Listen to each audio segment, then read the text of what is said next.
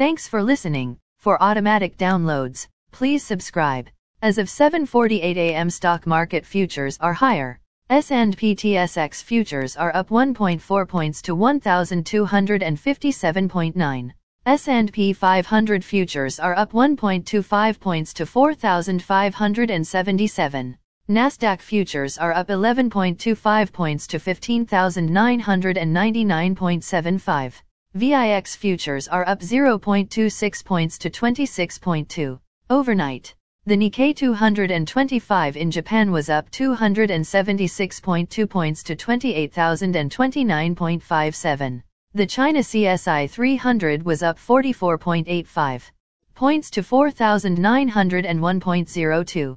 The DAX in Germany is up 56.99 points to 15,321.1. The CAC 40 in France is up 16.94 points to 6,812.1.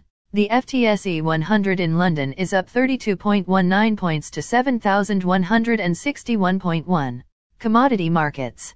Gold is up $11.35 to $1,774.15. Silver is up 8 cents to $22.39. Crude oil is up $1.90 to $68.42. Copper is down $0 to $4.29. Natural gas is up 14 cents to $4.20. March corn is called to open higher at $5.80. January soybeans is called to open higher at $12.55. March wheat is called to open lower at $8.14. The Canadian dollar is 1.2821. Highlights of today's news. B.M.O hikes dividend and plans buyback. Toronto home prices post another record month.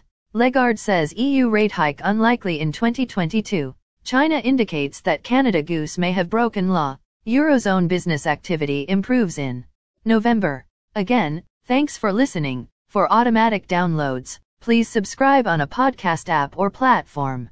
And please consider leaving a rating on the podcast app or platform. It helps grow the show. Thank you. Dot.